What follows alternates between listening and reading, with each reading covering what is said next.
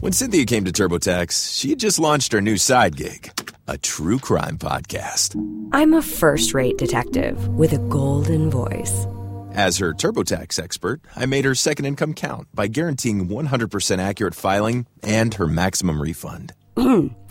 what did she do with that refund? Find out next week. Switch to Intuit TurboTax and make your moves count. See guarantee details at turbotax.com/guarantees. Experts only available with TurboTax Live. When you need auto parts, O'ReillyAuto.com is just a click away. Order online and pick up at your local store. Visit O'ReillyAuto.com. Oh, oh, oh, O'Reilly Auto Parts. Julius Seligman Oppenheimer, originario della provincia prussiana di Assia-Nassau, giunse negli Stati Uniti nel 1888 da adolescente. Senza risorse finanziarie e con una limitata conoscenza dell'inglese, Oppenheimer visse i primi anni in condizioni di notevole difficoltà fino a quando trovò impiego presso un'azienda tessile. Nel giro di un decennio, grazie al suo impegno, riuscì a emergere come uno dei dirigenti dell'azienda, trasformando radicalmente il suo status sociale e acquisendo una notevole ricchezza. Julius Robert Oppenheimer nacque nel 1904 in una famiglia agiata. Sua madre, Ella Friedman, una pittrice, utilizzò le risorse familiari per collezionare opere di artisti rinomati come Pablo Picasso, Edouard Vuillard e Vincent van Gogh. Sebbene il padre fosse di origine ebraica, non seguiva i precetti della religione di Abramo. Robert ricevette la sua educazione primaria presso la Alcuin Preparatory School, ma nel 1911 si trasferì alla Ethical Culture Society School, di cui il padre era stato membro per diversi anni e aveva anche prestato servizio nel consiglio di amministrazione. La sua vasta gamma di interessi, che spaziavano dalle materie scientifiche a quelle letterarie, gli permise di completare gli studi con notevole anticipo. Nel 1922, all'età di 18 anni, Oppenheimer entrò ad Harvard, dove durante un corso di termodinamica sviluppò un interesse per la fisica, laureandosi in soli tre anni. Nel 1924 Oppenheimer si iscrisse al Christ's College di Cambridge, presentando domanda per lavorare presso il Cavendish Laboratory. Tuttavia le sue competenze erano principalmente orientate al mondo teorico, rendendo il suo periodo in laboratorio estremamente impegnativo. Inoltre era un fumatore incallito, spesso trascurando i pasti durante periodi di intensa concentrazione.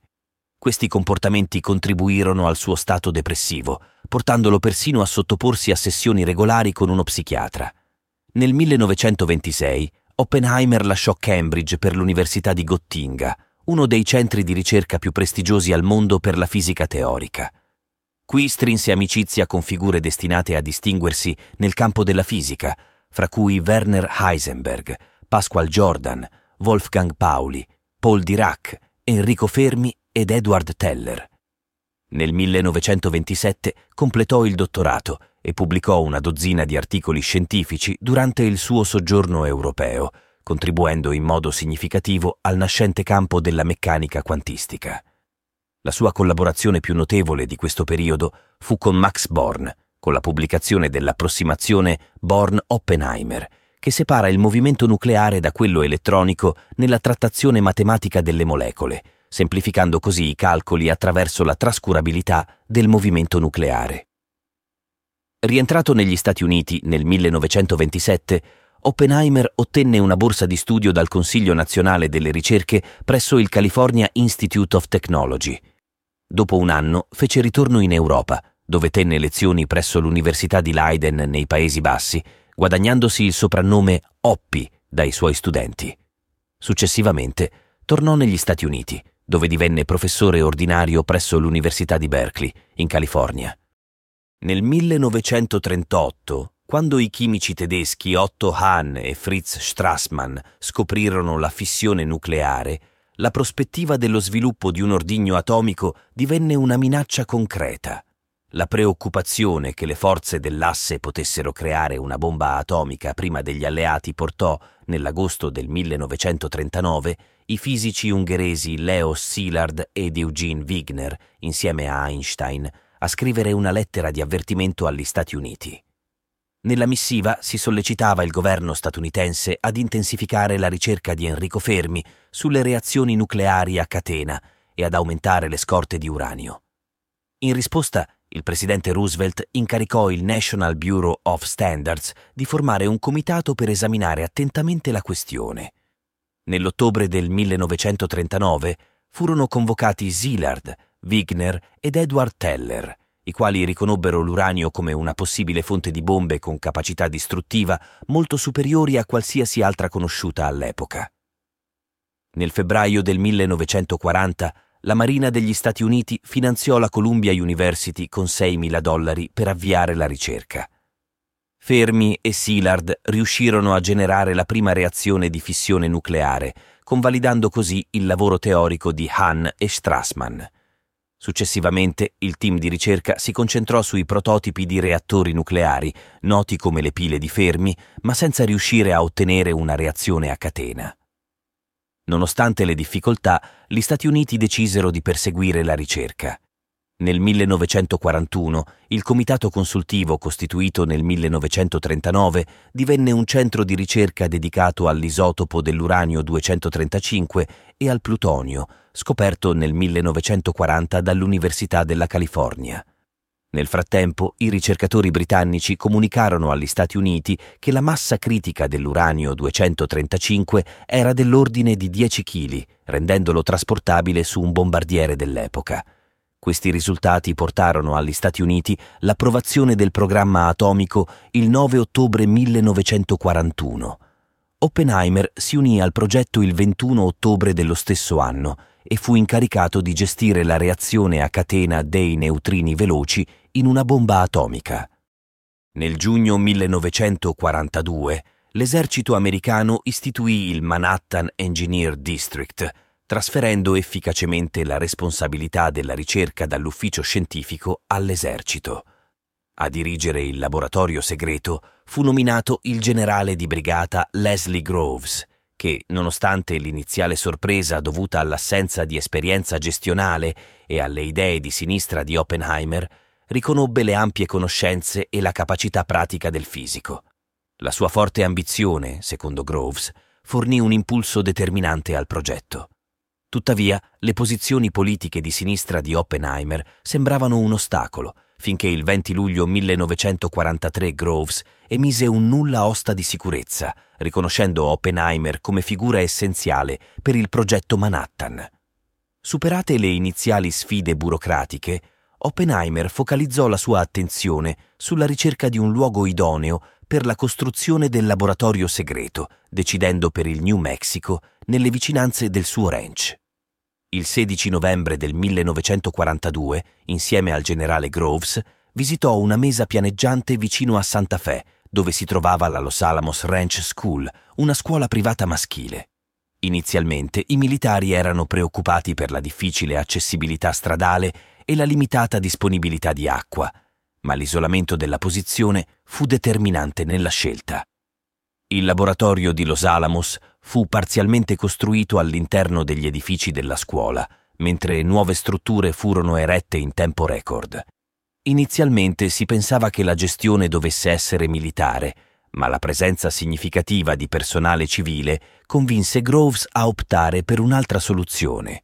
Il laboratorio sarebbe stato gestito dall'Università della California attraverso un contratto diretto con il Dipartimento della Guerra. Superate le ultime difficoltà, Oppenheimer passò alla fase operativa, riunendo nel laboratorio alcuni dei migliori fisici dell'epoca, che chiamò luminari. L'obiettivo del progetto Y, nome identificativo del laboratorio di Los Alamos, era progettare un'arma nucleare, dato il timore che il programma tedesco potesse progredire più rapidamente di quello americano.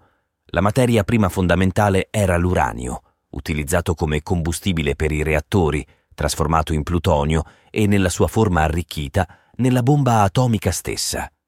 Nel 1940 erano noti quattro importanti giacimenti di uranio, in Colorado, nel Canada settentrionale, a Joachimsthal in Cecoslovacchia e nel Congo belga. Tranne Joachimsthal, erano tutti in mano agli alleati. Un'indagine del 1942 confermò che erano disponibili quantità sufficienti di uranio per soddisfare i requisiti del progetto. La seconda linea di sviluppo del progetto Manhattan utilizzava il plutonio. Sebbene esistessero piccole quantità di plutonio in natura, la produzione su larga scala richiedeva un reattore. L'uranio naturale veniva bombardato da neutroni, trasformandosi in uranio 239, che decadde rapidamente prima in nettunio 239 e poi in plutonio 239. Poiché solo una piccola quantità veniva trasformata, il plutonio doveva essere separato chimicamente dall'uranio residuo, da eventuali impurità iniziali e dai prodotti di fissione. In soli due anni il progetto crebbe da poche centinaia di persone a oltre 6.000, accelerando.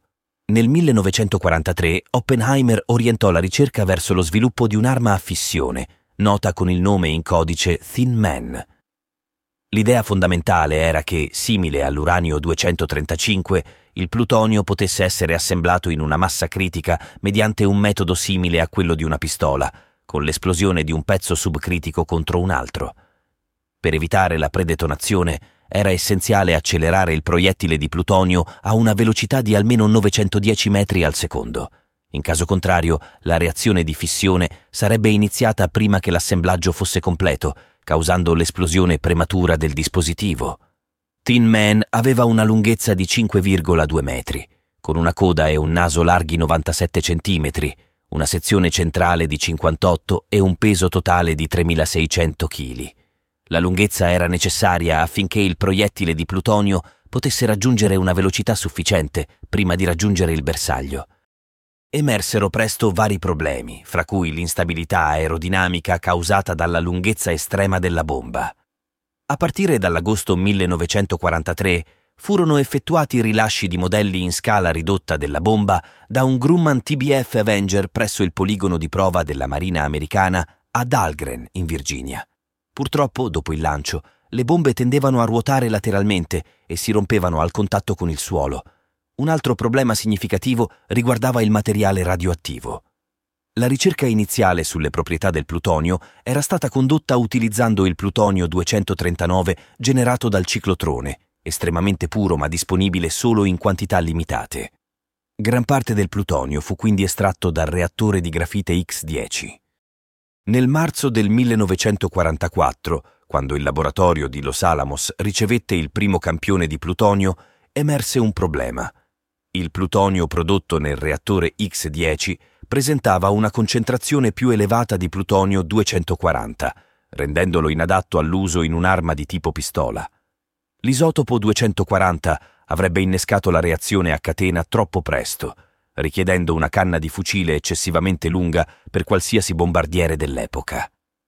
Il 17 luglio 1944, durante una riunione, Oppenheimer ufficialmente abbandonò lo sviluppo delle armi a pistola, concentrando gli sforzi sulle armi a implosione. In passato noto come Clinton Pile e X-10 Pile, il reattore di grafite X-10 rappresentò il secondo reattore nucleare artificiale al mondo, successivo al Chicago Pale One di Enrico Fermi, e fu il primo progettato e costruito per funzionare in modo continuo. La sua creazione ebbe inizio durante la Seconda Guerra Mondiale come parte del progetto Manhattan.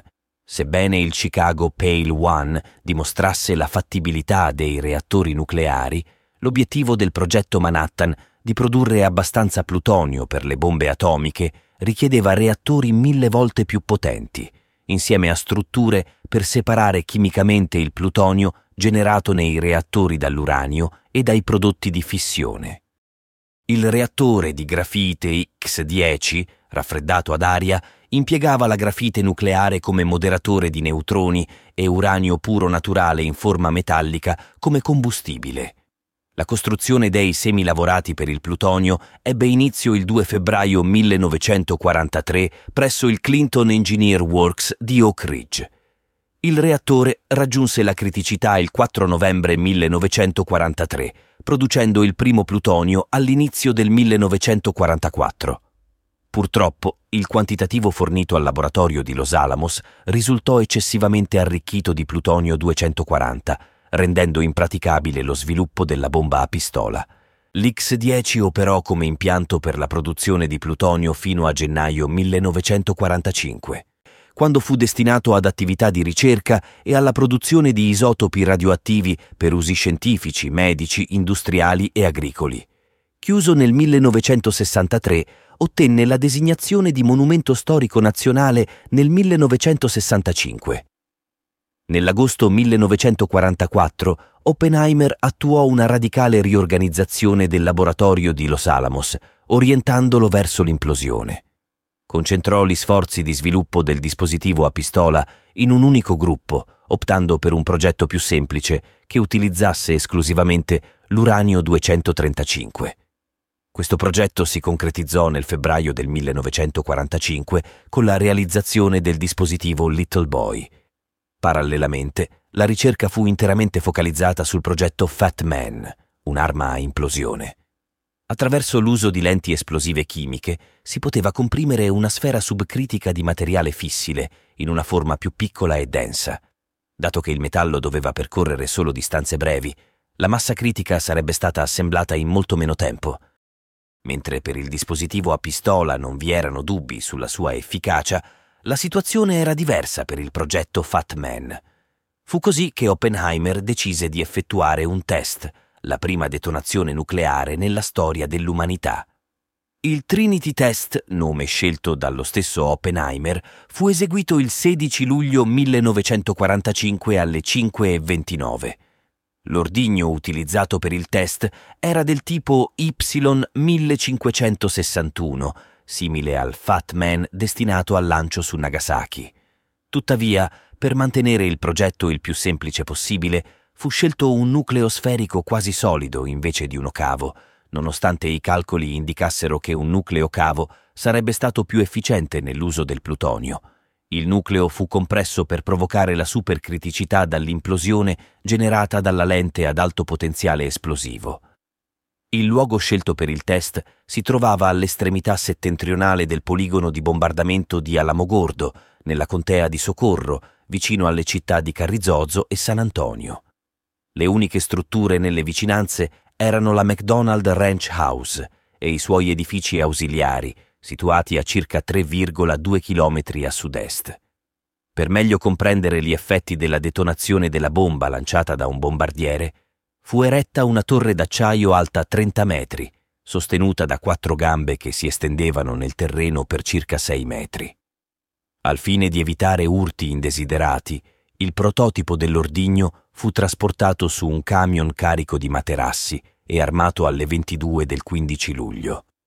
Per il test, gli scienziati desideravano condizioni meteorologiche ottimali, con buona visibilità, bassa umidità e venti leggeri a bassa quota e occidentali ad alta quota. Benché il periodo ideale fosse compreso fra il 18 e il 21 luglio, la conferenza di Potsdam era programmata per il 16 luglio e il presidente Truman desiderava che il test fosse eseguito prima dell'inizio della conferenza.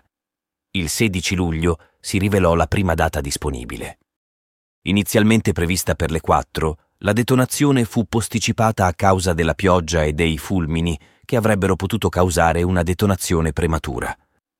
Alle 4.45 giunse un bollettino meteorologico favorevole e alle 5.10 iniziò il conto alla rovescia finale di 20 minuti. Il generale di brigata Thomas Farrell, presente nel bunker di controllo con Oppenheimer, descrisse così quei momenti carichi di tensione. Il dottor Oppenheimer, sul quale gravava un fardello molto pesante, divenne più teso man mano che gli ultimi secondi passavano. Respirava appena. Si aggrappò a una sedia per stabilizzarsi. Negli ultimi secondi guardò direttamente davanti a sé e poi quando l'annunciatore gridò Adesso! e arrivò questa tremenda esplosione di luce seguita poco dopo dal profondo ruggito dell'esplosione, il suo viso si rilassò in un'espressione di tremendo sollievo. Secondo il fratello di Oppenheimer, Frank, le sue prime parole furono Immagino che abbia funzionato. Isaac Rabi riporta un'altra reazione di Oppenheimer. Non dimenticherò mai il modo in cui è uscito dall'auto. La sua camminata era come mezzogiorno di fuoco, questo tipo di andatura impettita. L'aveva fatto. L'ordigno esplose alle 5.29 e 21 secondi, rilasciando un'energia equivalente a 24,8 kilotoni di TNT. In un raggio di circa 300 metri, la sabbia del deserto, composta principalmente da silice, si sciolse trasformandosi in un vetro verde chiaro leggermente radioattivo, chiamato trinitite. Il cratere creato dall'esplosione aveva una profondità di circa 1,4 metri e una larghezza di 80 metri. Al momento della detonazione, la luce fu così intensa da illuminare a giorno per due secondi le montagne circostanti. Le persone nel campo base avvertirono il calore rilasciato caldo come un forno. Il ruggito dell'onda d'urto impiegò 40 secondi per raggiungere gli osservatori e fu avvertito a oltre 160 km di distanza. Il fungo atomico si estese fino a 12,1 km di altezza. A più di 70 anni dal test, la radiazione residua nel sito è circa 10 volte superiore alla normale radiazione di fondo nell'area. La quantità di esposizione radioattiva ricevuta durante una visita di un'ora al luogo dell'esplosione corrisponde a circa la metà dell'esposizione totale alle radiazioni che un adulto riceve in una giornata media da fonti naturali e mediche.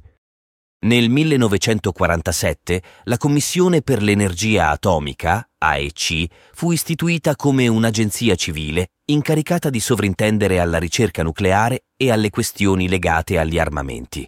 Oppenheimer fu designato presidente del Comitato Consultivo Generale, GAC, una posizione che gli conferì l'autorità di fornire consulenza su una vasta gamma di questioni nucleari, fra cui finanziamenti per progetti, costruzione di laboratori e persino politiche internazionali.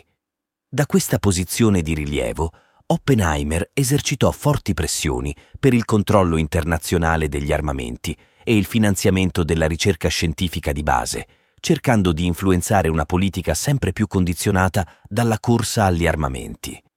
Il primo test della bomba atomica da parte dell'Unione Sovietica avvenne nell'agosto del 1949, molto prima delle aspettative americane, dando vita a un dibattito acceso all'interno del governo riguardo alla fattibilità dello sviluppo della bomba all'idrogeno, nota come la super e basata sulla fusione nucleare. Oppenheimer era a conoscenza della possibilità di sviluppare un'arma termonucleare sin dai tempi del progetto Manhattan, ma all'epoca aveva dedicato una quantità limitata di ricerca teorica a questo progetto, data l'urgente necessità di sviluppare un'arma a fissione. Nell'ottobre del 1949 Oppenheimer e il GAC sconsigliarono lo sviluppo della super, argomentando che un'arma del genere potesse causare milioni di morti. Il suo utilizzo va molto oltre la bomba atomica stessa, coinvolgendo una politica di sterminio di civili e popolazioni. Nel 1951 Edward Teller e il matematico Stanislaw Ulam svilupparono il progetto Teller-Ulam per una bomba termonucleare tecnicamente fattibile. Oppenheimer e altri membri che si erano opposti allo sviluppo della super lasciarono il GAC alla fine del mandato nell'agosto 1952. Il presidente Truman rifiutò di rinnovare la loro nomina, poiché desiderava nuove voci nel comitato favorevoli allo sviluppo della bomba termonucleare. Inoltre, vari oppositori di Oppenheimer avevano comunicato a Truman il loro desiderio che il fisico lasciasse il comitato. Il 7 novembre 1953 il nulla osta di sicurezza di Oppenheimer fu sospeso in attesa della risoluzione delle accuse di appartenenza al Partito Comunista. Testimonianze decisive durante l'udienza provennero da colleghi come Edward Teller, avversario di Oppenheimer e fervido sostenitore dello sviluppo della bomba termonucleare. Alla fine dell'udienza, il 29 giugno 1954, il nulla osta di sicurezza di Oppenheimer fu revocato definitivamente con una votazione di 4 a 1. La corsa agli armamenti era ormai in corso e il fisico statunitense potrebbe aver compreso forse troppo tardi le implicazioni della sua ricerca. In un'intervista del 1965, Oppenheimer ricordò il Trinity Test. Sapevamo che il mondo non sarebbe stato lo stesso. Alcune persone hanno riso, alcune persone hanno pianto. La maggior parte delle persone rimase in silenzio. Ricordavo il verso della scrittura indù, la Bhagavad Gita. Vishnu sta cercando di persuadere il principe a fare il suo dovere e, per impressionarlo, assume la sua forma multiarmata e dice Ora sono diventato la morte, il distruttore di mondi. Suppongo che lo abbiamo pensato tutti, in un modo o nell'altro.